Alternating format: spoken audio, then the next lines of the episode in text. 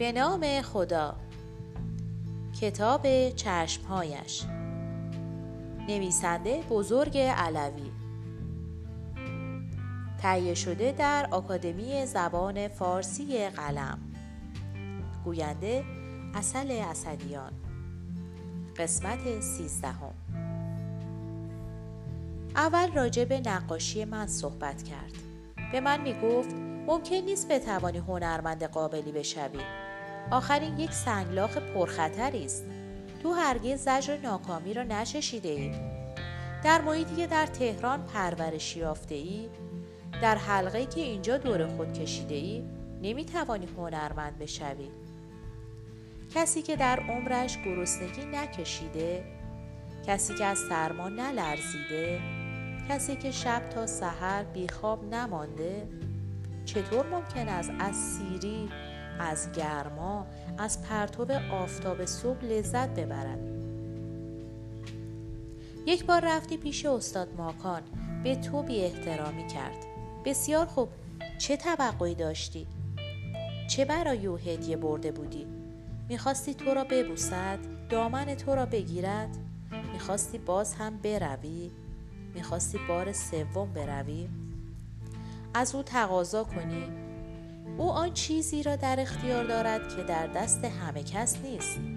او هنرمند است. او بر ارواح انسانها تسلط دارد. او می‌تواند مردم را غمگین کند بخنداند بگریاند سر شوق بیاورد به زندگی وادارد. او چیزی در اختیار دارد که با پول با جان هم نمی شود خرید. اما تو به خوشگلی خودت مینازی؟ و چون عرازل دوروبر تو لوست می‌کردن خیال می‌کردی که استاد هم باید به زانو بیفتد و تو به او تکبر بفروشی؟ یک بار پیش استاد رفتی ندیده و نشناخته درباره او قضاوت کردی و آمدی و راه آسانتر را پیش گرفتی. پیش خودت گفتی پول دارم و می‌روم به فرنگستان. آنجا از این نقاش ها هزار تا هستند و با پولی که دارم از اونها هنر یاد می‌گیرم. پدرت که برایت نوشته است. اگر برادر داشتی اگر عمو داشتی همه افراد طبقه تو همینطور به تو نصیحت می‌کردن شوهر کن و برگرد. اگر پسر بودی میدانی پدرت به تو چه نصیحتی می‌کرد؟ می‌گفت با یک دیپلم برگرد.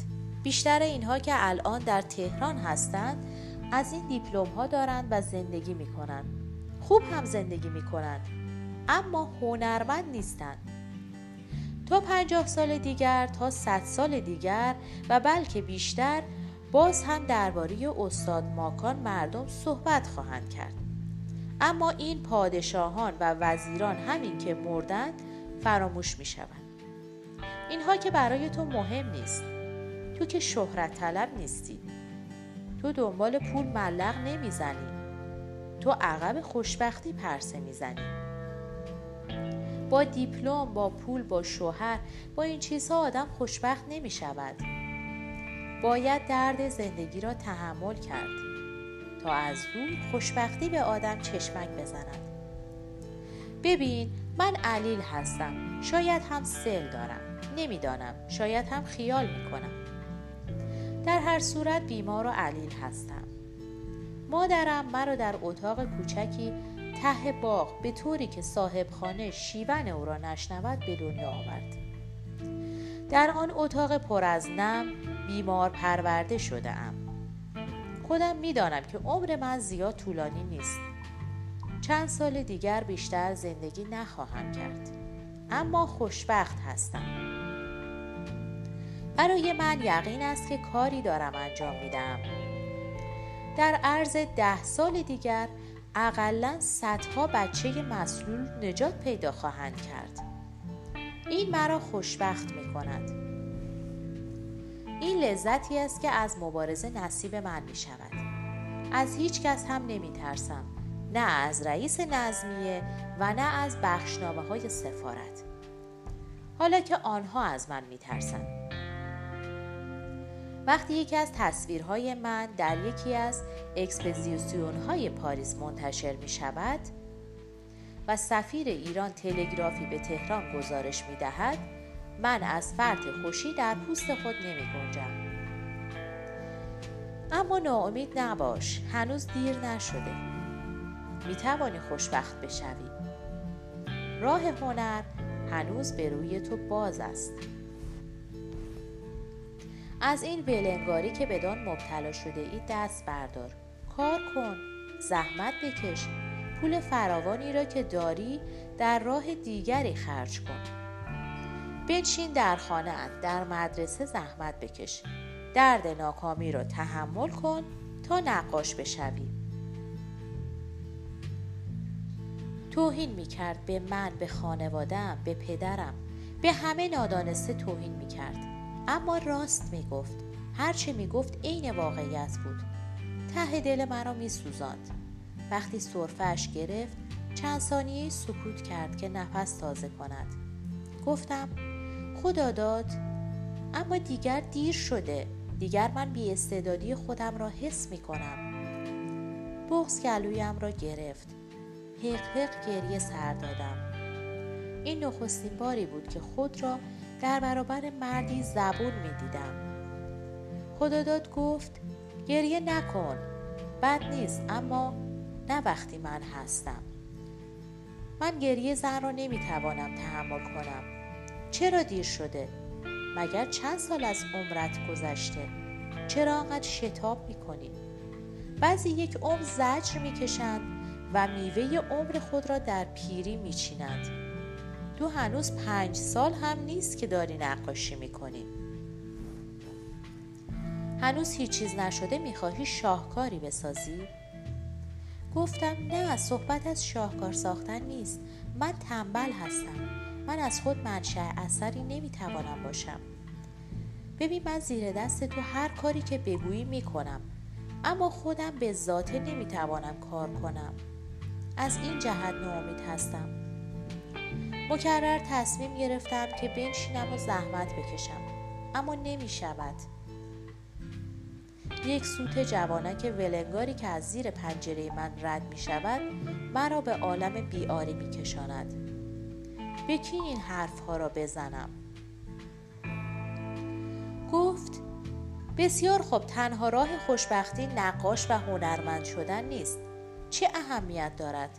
همانطور که هزار راه به پستی و نیستی منتهی می شود راه تعالی هم تنها هنرمندی نیست. خیال می کنی که به ذاته نمی توانی کار کنی. بیا برو تا دیگران به تو کمک کنند. تا بتوانی از جلدی که طبقت تو را در آن چپانده بیرون بیایی. بیا برو به ایران. برو پیش استاد. آنجا زیر دست او کار کن. اما با تواضع به او نزدیک شو مردم مملکت ما آنقدر بیچاره و محتاج به مساعدت هستند که تو از هزار راه می توانی سودمند باشی. شاید همین دردی که امروز تحمل می کنی راه نجات تو باشد. برای اینکه هنرمند بشوی باید حتما انسان باشی. تو هنوز نمیدانی که مردم هموطن تو در چه مرحله از زندگی به سر می‌برند؟ بیا برو به ایران آدم شو. شاید راه موفقیت را بیابی. آخر زندگی که فقط وجود خود تو نیست. حالا که نتوانستی اجده را که خودت را می‌خورد در پرده نقاشی جلوگر کنی بیا و اجده را در زندگی اجتماعی مردم ایران بکش. و این موفقیت تو که در نتیجه آن هزاران نفر مردم ایران رهایی خواهند یافت. خوشبختی تو را تأمین خواهد کرد. بیا برو به ایران. آنجا عدهای از جوانان ایران که تحصیلاتشان را در اروپا تمام کرده اند تشکیلات مخفی دارند. هنوز کاری از آنها ساخته نیست. اما روزی خدمت بزرگی به این مملکت خواهند کرد. آنها به کمک امثال تو نیاز دارند. همین خوشگلی تو که وبال جانت شده است. ممکن است به حال آنها در انجام کارهای دشوارشان مفید باشد. برو پیش استاد. بخواه که پیش او کار کنی. برو به ایران. برو پیش استاد. نه با غرور و تکبر بلکه با خضوع و از خود گذشتگی.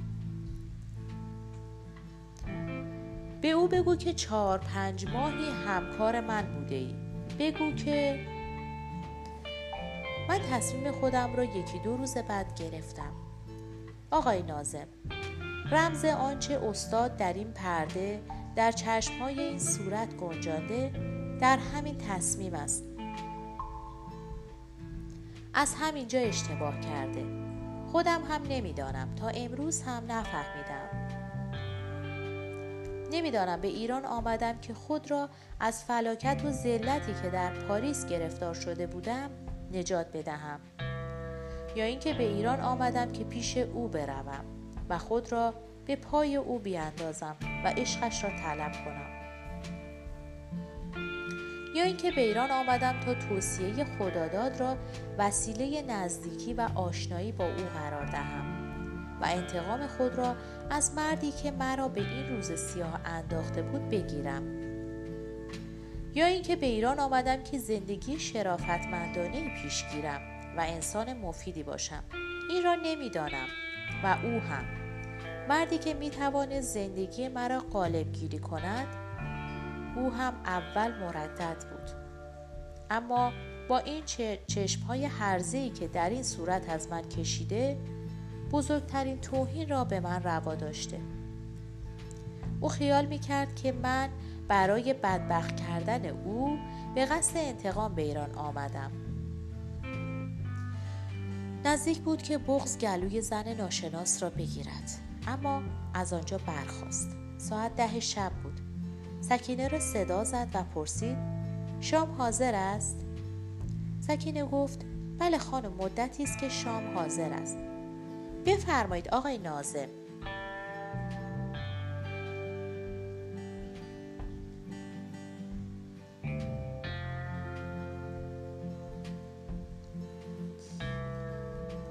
سر شام یک کلمه با هم صحبت نکردیم. سکینه پشت صندلی ایستاده بود و به دستور خانمش ظرفهای غذا را این طرف و آن طرف می فرانگیز چشم به رومیزی سفید دوخته بود و بی اشتها لغمه های کوچک را به دهان می گذاشت. معلوم بود که برای اینکه من خجالت نکشم سر سفره آمده بود.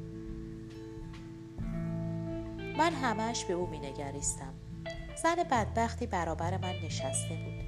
زنی که سعادت خود را در زندگی گم کرده بود و دیگر بیخودی دنبال آن میگشت از کینه که اول شب از او در دل داشتم کوچکترین اثری باقی نمانده بود. حتی یک بار این فکر به سرم زد که شاید استاد موجب ذلت کنونی او بوده است. این زن توفاله اجتماعی بود که در آن نشو نما می کرد. میکوشیدم به چشمهای او نگاه کنم. موجه های بلندش مانع بود. وقتی سرش را بلند می کرد و من می توانستم این چشمای بادامی و حالتدار را تماشا کنم دیگر اثری از تباهی در آن نمی دیدم. آن وقت از خود می پرسیدم که چرا استاد نتوانست او را آرام کند و برای یک زندگانی شرافتمند برو باید. قبل از آنکه بقیه داستانش را نقل کند دل من بیشتر به حال او میسوخت تا به حال استاد بالاخره موجود زنده مقابل من نشسته بود. آیا می‌شد به او کمکی کرد؟ تدریجا احساس کردم که باید دربارش قضاوت کنم. این یک زن پاکی بود. شاید همین نکته مهم که او در مقابل من نشسته بود و اقرار به معاصی خود می‌کرد با کمال شجاعت جنبه های ضعف خود را بیش از حد لازم تشریح می کرد؟ آیا همین دلیل صفای باطن او نبود؟ این زن نمی توانست خطاکار باشد منتها بی اراده بود و حوادث او را بازیچه خود کرده بود مانند پر کاهی در گردباد به اوج می رفت و سقوط می کرد این زن داشت حوادث زندگیش را بیریا حکایت می کرد. همه زنهای دیگر هم طبقه او نظیر این حوادث بسیار در زندگی خود دارند و آنها را عادی تلقی می کنند و هیچ وقت وجدانشان در عذاب نیست. اما این یکی می‌خواست با مرور اتفاقات نیک و بد گذشته خوره ای را که از زیر تارهای روح او را میجوند و نابود می‌کنند را نابود کند تا آن فراغتی که آرزو می‌کرد برای یک لحظه هم شده نصیبش شود. آن وقت ناگهان به این فکر افتادم که نکند این زن هم اشتباه می کند از کجا معلوم است که استاد این زن را هوسران و دمدمی معرفی کرده. من سالهاست که این پرده را می بینم و هیچ وقت قاطع این تصویر به من دست نداد. که خوی زشت در آن تجسم یافته. بارها به خود گفته بودم که این چشم ها گیراست و معلوم نیست که استاد چه فکری و یا چه نوع احساسی را بیان کرده.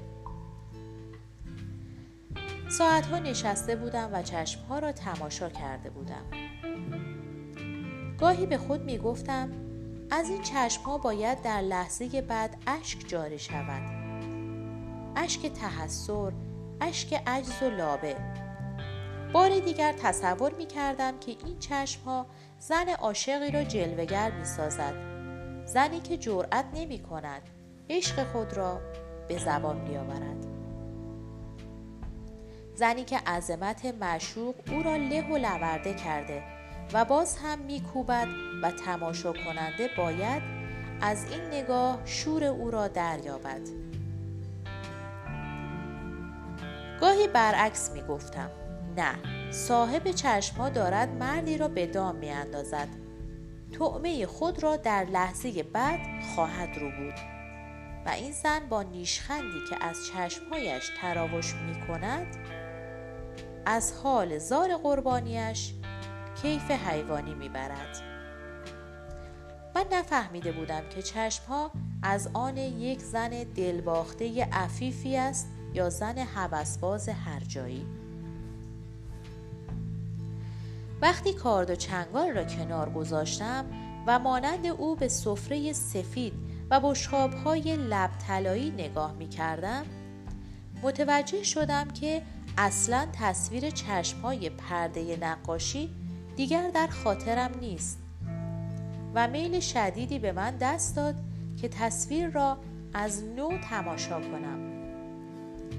از سر سفره بلند شدم و بدون اینکه به کسی چیزی بگویم به اتاقی که قبلا در آن نشسته بودیم برگشتم. با شتاب لفاف را باز کردم و تابلو را جلوی میز گذاشتم. نشستم و به آن خیره نگاه کردم. در این چشم ها چیز تازه‌ای که تا آن وقت ادراک نکرده بودم نیافتم. اما به نظرم شیطنت عجیبی استاد در این تصویر به خرج داده بود. دلم به حال زن ناشناس سوخت. تابلو را در محلی گذاشتم که خود بتوانم دائما به آن نگاه کنم. و زن ناشناس برای تماشای آن مجبور شود رویش را برگرداند. چند دقیقه بیشتر طول نکشید. در باز شد و زن به اتاق آمد. همین که چشمش به پرده افتاد تعجب کرد. گویی خوش گشت اما این شگفتی لحظه بیش طول نکشید. حتی قدمش هم سست نشد. در را بست و یک راست رفت و سر جای خودش نشست. چیزی نگفت. هیچ به روی خودش نیاورد که تابلو را بدون اجازه او از محفظهش درآوردم من به تابلو می نگریستم و زن ناشناس به من نگاه می کرد. شاید می‌خواست بفهمد که من حالا پس از اینکه نیمی از زندگی او را با استاد می‌دانم درباره این تصویر چه قضاوتی خواهم کرد چند دقیقه سکوت برقرار بود آخر من شروع کردم و پرسیدم آمدید به تهران و رفتید و استاد را پیدا کردید؟ جوابی نداد. از جعبه خاتمی که روی میز بود سیگاری درآورد. آن را سر چوب سیگار بلندی که در همان جعبه بود زد. کبریت کشید و دود را از لبهای لطیفش به هوا فرستاد. گفت نه به این آسانی که شما تصورش رو می‌کنید نیست. اسم من فرانگیز نیست. فرانگیز اسم مستعاری است که خداداد به من داد و او مرا همیشه فقط به این اسم خواند قرار شد در نامه‌ای که به او می نویسد مرا به این اسم بخواند تا اگر نامه را سانسور کردند کسی مرا نشناسد برای نامه نویسی رمزی داشتند و اسامی اشخاص را همیشه عوض می کردند. در پاریس قرار گذاشتیم که روز جمعه دهم خرداد من دم در سینما منتظرش باشم. به او نوشته بود که لباس سفیدی بر تن خواهم داشت و یک کیف سرخ رنگ در دستم. بنا بود که سر ساعت هفت همین که او را دیدم دو بلیت بخرم و دو بلیت را در دست راستم نگه دارم. و بی آنکه به او چیزی بگویم وارد سینما شوم و او هم دنبال من بیاید و در تاریکی با هم گفتگو کنیم. عینا این منظره یادم هست. منتها این را خداداد فراموش کرده بود که در خرداد ماه سینماها در هوای آزاد دیرتر شروع می شوند اتفاقا آن روز جمعیت زیادی در خیابان ازدهام کرده بود و من نمی توانستم دستورهای او را عینا انجام دهم. چند دقیقه پس از ساعت هفت هنوز نتوانستم او را پیدا کنم و در نتیجه قبل از آنکه ما به سینما برویم با هم صحبت کردیم.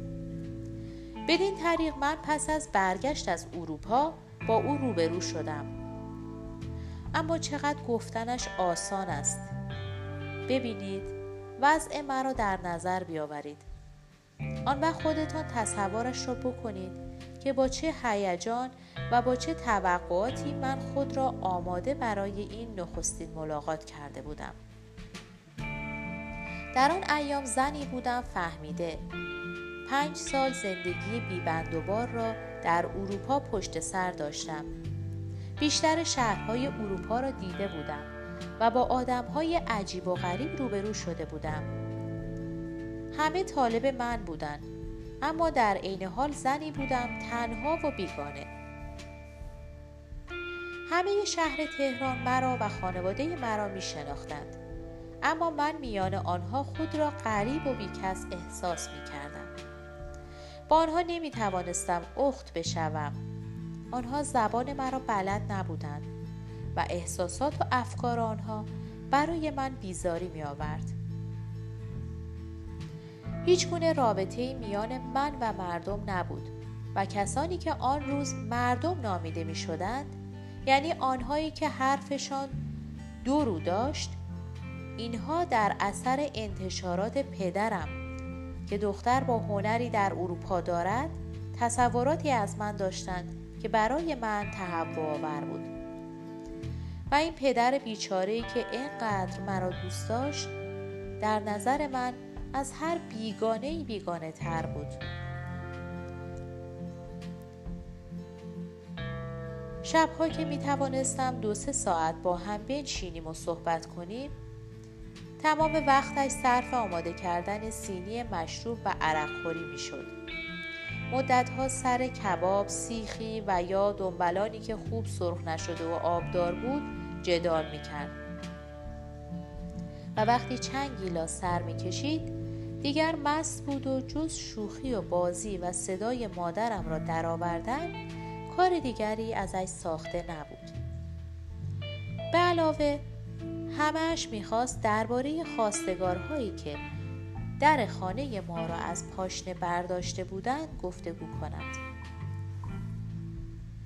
مادرم اصلا یادش رفته بود که من پنج سال تمام در پاریس آزاد بودم و باز هم خیال می‌کرد من دختر 17 18 ساله چشم و گوش بسته هستم و موی دماغ من می‌شد. که فلان ساعت کجا رفتم و که را دیدم و فلان مردی که فلان روز به دیدن من آمده بود و کارت گذاشته بود کیست و فلان نامه از کجا رسیده و فلان شب کجا دعوت دارم.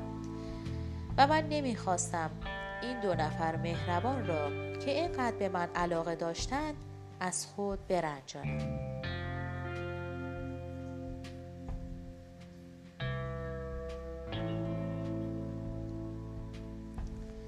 این را هم در نظر بگیرید که من با چه شوری منتظر این نخستین ملاقات بودم. من عزیزترین چیزی را که در زندگی داشتم صنعت خودم را ترک کردم و به کلی پشت سر انداختم. برای اینکه خداداد با کنایه و اشاره به من تلقین کرده بود که من حلقه بسیار مهم و محکمی در نهضت جدیدی که در تهران به زیان استبداد داشت ریشه می گرفت می توانستم بشوم و در من این فکر پرورش یافته بود که شخصیت افراد هرچه هم ضعیف و ناچیز باشد در موقع مخصوصی در فرصتهای غیرعادی ممکن است منشأ اثر بسیار عظیمی گردد و چه بسا ممکن است که سرنوشت مملکتی در یک آن به خصوص بسته به فداکاری یک فرد عادی حتی فداکاری هم نه. بسته به جسارت و دلیری موجود نحیفی باشد که به منزله پیچ ریزی است که در دستگاه بزرگی جای کوچکی را اشغال کرده باشد. من خود را یک چنین وسیله می دانستم و عواقب پرارزشی از این گذشتی که در زندگی کرده بودم انتظار داشتم. به خودم می گفتم بالاخره جنبشی ضد استبداد در ایران دارد جان می گیرد و مرکز این نهضت آن طوری که خداداد به من فهمانده بود در اروپاست. و من رابط تشکیلات ایران خواهم بود. آن کسی که در ایران دارد نهضت را اداره می کند ماکان است. و بالاخره من آن پیچ کوچکی هستم که در دستگاه بزرگی جای ناچیزی را اشغال کردم.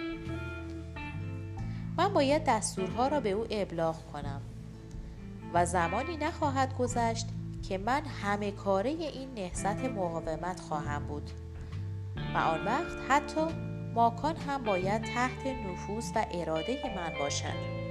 اوه چه خوابهای مخوف و شیرینی. ملتفت می شوید من علاقه ای به سرنوشت مردم این مملکت نداشتم. دردهای آنها دل مرا نمی سوزاند در زجر و مصیبت آنها شریک نبودم. هر اتفاقی میافتاد جای من امن بود. چه ارتباطی ما بین من و این کورکچل ها که این مملکت را پر کرده بودند وجود داشت؟ تازه رجالش چه بودند؟ چرا به فکر آنها باشم؟ اگر رو به خطر می رفتم باز هم در فکر خودم بودم. اینها به جای خود صحیح اما باز هم نکته هست که باید بگویم. شاید شما قبول کنید ولی او هرگز قبول نکرد. اگر قبول کرده بود چنین تصوری از من نمی‌خواست. آقای نازم می‌خواهید باور کنید می‌خواهید باور نکنید. من می‌خواهم تمام سوراخ سنبه های روح زرج کشیده خودم را به شما نشان دهم. استاد شما تصور کرد که من به قصد انتقام از توهینی که پنج سال پیش یعنی قبل از رفتن به فرنگستان به من وارد کرده بود با او مواجه شدم. در صورتی که من آن ایام یعنی از روز اول خورداد که به ایران برگشتم تا روز دهم خورداد که با او روبرو شدم دیگر اصلا و ابدا در فکر آن ملاقات نبودم. عالم دیگری به روی من گشوده شده بود. جاه طلبی مرا برانگیخته بودند. من می‌خواستم در فعالیت های اجتماعی که البته برای من در هسته آن قرض شخصی نهفته بود با خوشبختی روبرو شوم آن کینه که از این مرد در دل گرفته بودم فراموشم شده بود از همان روز دوم ورود به ایران به تحقیق در زندگی او پرداختم تا اینکه فهمیدم که هر روز به همین مدرسه ای که شما الان نازم آن هستید می رود و عصرها ساعت پنج و شش از آن خارج می شود. روز پنجم خورداد بالاخره از روی نشانی که از او گرفته بودم و به کمک حافظم او را شناختم و مدتی پهلو به پهلوی او در خیابان قدم زدم و می‌خواستم با چشمهای هنرمند که هنوز در من نمرده بود او را ورانداز کنم و خواست سیمایش را به ذهن بسپارم. آن روز به چشم یک زن زنی که طالب و تشنه است به او نگاه نمی کردم. اما نمی‌دانم چرا دلم می تپید. می‌خواستم این مرد دلیل را که جان به کف مبارزه می کرد و ته دلش به تمام دستگاه پرزرق و برق استبداد می خندید بشناسم و طوری در نخستین ملاقات روز دهم خورداد با او برخورد کنم که مورد احترامش باشم. با چنین شور و با چنین هیجان و با چنین توقعات و با چنین امیدی چند دقیقه پس از ساعت هفت روز دهم خرداد سال 1314 با او مواجه شدم. اما حالا باید به شما بگویم که یک نگاه به صورت او و مبادله چند کلمه تمام این حالت مرا دگرگون کرد. و من باز مانند سابق زنی شدم که احساس کرد با مردی از خود بزرگتر از خود استخواندارتر روبرو شده است.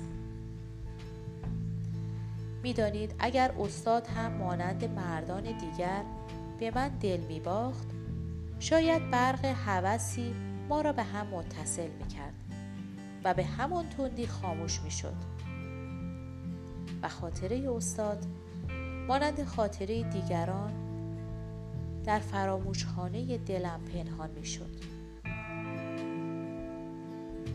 احساس محو و گسسته درون مرا منقلب کرد و به نظرم آمد که با مردی روبرو هستم که احتیاج به من دارد. محتاج روح و تن من است. نه به مردی برخورد کردم که می پرستیدمش و می‌خواستم خوشبختش کنم. در آغوشش آن خوشبختی را که آرزو میکشیدم دریابم.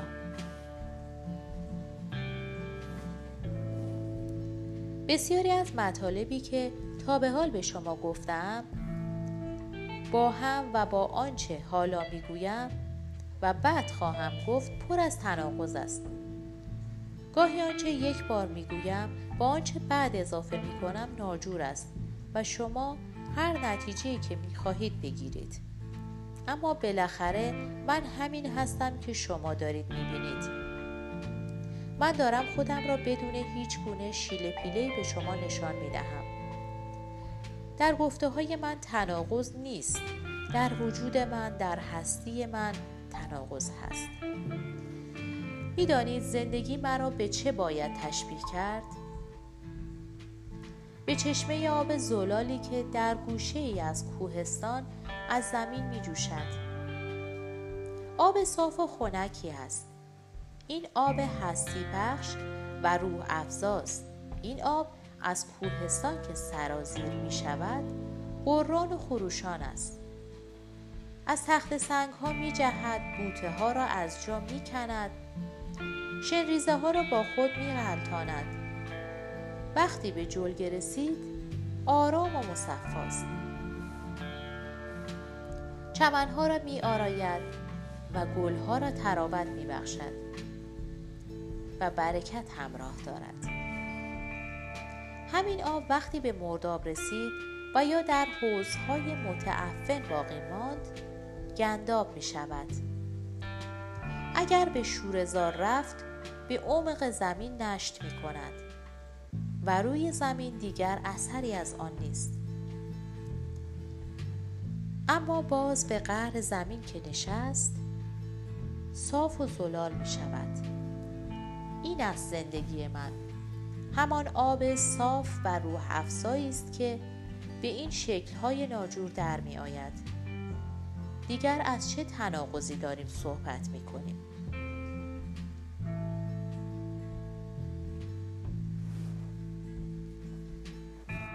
پایان قسمت سیزدهم.